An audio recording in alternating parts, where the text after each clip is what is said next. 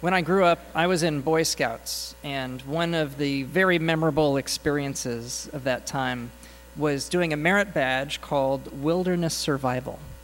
And we did that at a summer camp, and the climax of the whole preparation for that merit badge was a night where you had to build a shelter out of whatever you could find in the wilderness and then sleep in the shelter that you built throughout the course of that night. And so they sent us out to a little hillside covered in oak trees, and they paired us two by two, and we built these really crude, really horrible little huts. Um, they were very small, all of us. It was not easy to find enough material to really create much of a shelter, so you had to make it small. We had some branches and twigs and some leaves, and in, and once the shelters were all completed, it was time for us to go as the sun was setting to the campfire. And we sat around the campfire and we heard a genre of story that may be familiar to many of you. It goes well with campfires ghost stories. Um, and actually, technically speaking, the story that, and I remember it clearly, the story that was told, it wasn't really a ghost story, it was a Sasquatch story. And it was told first person by one of these awful counselors who knew what he was doing, and he told it brilliantly. And he had us with him as this creature was in the woods, and he didn't know what it was, and it kept sort of partly revealing itself, and then it comes to the point where it's pulling on and pulling his leg just like he was pulling ours, and we didn't laugh. And at that point, it was time for us to go back to our little shelters and go to bed for the night. Um, because it was the Wilderness Survival Merit Badge, we had to be minimalist. We had no flashlights. And so we walked stumbling in the darkness back to that hillside that we had spent the time building that shelter we were going to stay in. And um, it was the funniest thing because standing there where we thought we'd found it, we doubted ourselves it looked like a different place. Was this really the shelter that we had made? Is this where we're going to sleep? And I remember looking down at that small entrance low and thinking, we're going to have to crawl into that black space. And the person I was paired with said, Why don't you go first? and once that is said, your honor is at stake and you have no choice. And so I did. I went first. And I kind of held my breath. And I remember thinking, you know, there could be some animal that has come in in the time being. There, it could be a snake. It could be a rattlesnake. It could be a small Sasquatch. but I climbed in, and I was the first, and he came in after me. And it took us a long time to calm down enough in the darkness, but we did, and we did get some sleep that night. And one of the parts of the experience I'll never forget was how happy I was to open my eyes and see a little bit of light coming in through the twigs and knowing that it, we'd made it through the night and it was the morning. We both climbed out of that shelter and stood on the hillside and looked around at that very same place where we had been the night before, scared. And it was incredible to think that this was the same place and there was nothing to fear at all. And the only difference was the daylight. And we looked around and we saw all of the other scouts getting out of their shelters. And it was surprising because we didn't realize they had been so close all that time. I love this season that we usher in today, the season called the Epiphany, because it's about light coming to darkness. It's one of the most beautiful theological themes of our year. We think about Christmas and we think about Easter and Pentecost, but Epiphany we kind of skip over. It doesn't get quite as much attention as the other seasons.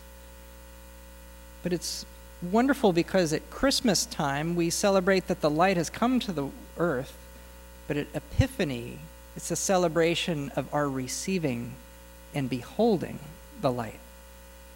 It's like with gift giving. When you give a gift, that's one thing, but it isn't completed until the gift is received.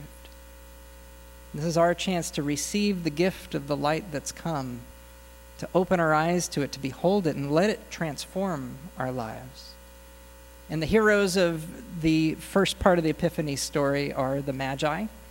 these wise men, also sometimes called kings, who are from the east, these mysterious people. You know, magi shares a root with the word magic.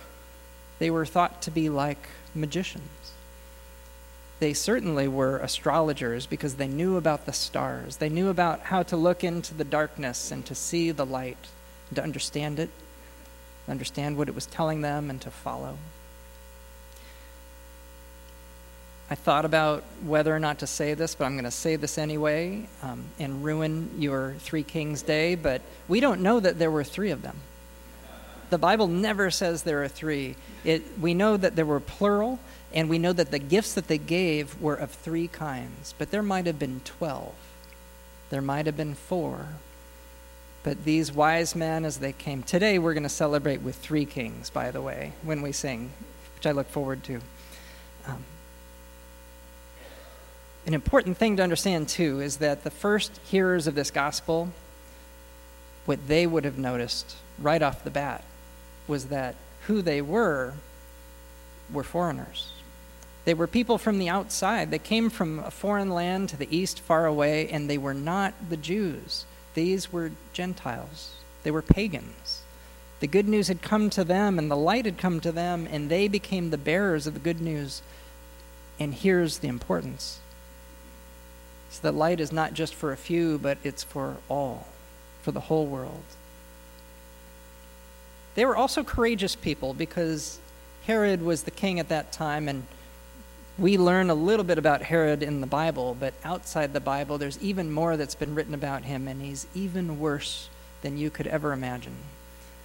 He was in darkness. He was blinded by something, and it seems to be a mixture of mental illness and ego in a craving of power and a jealousy.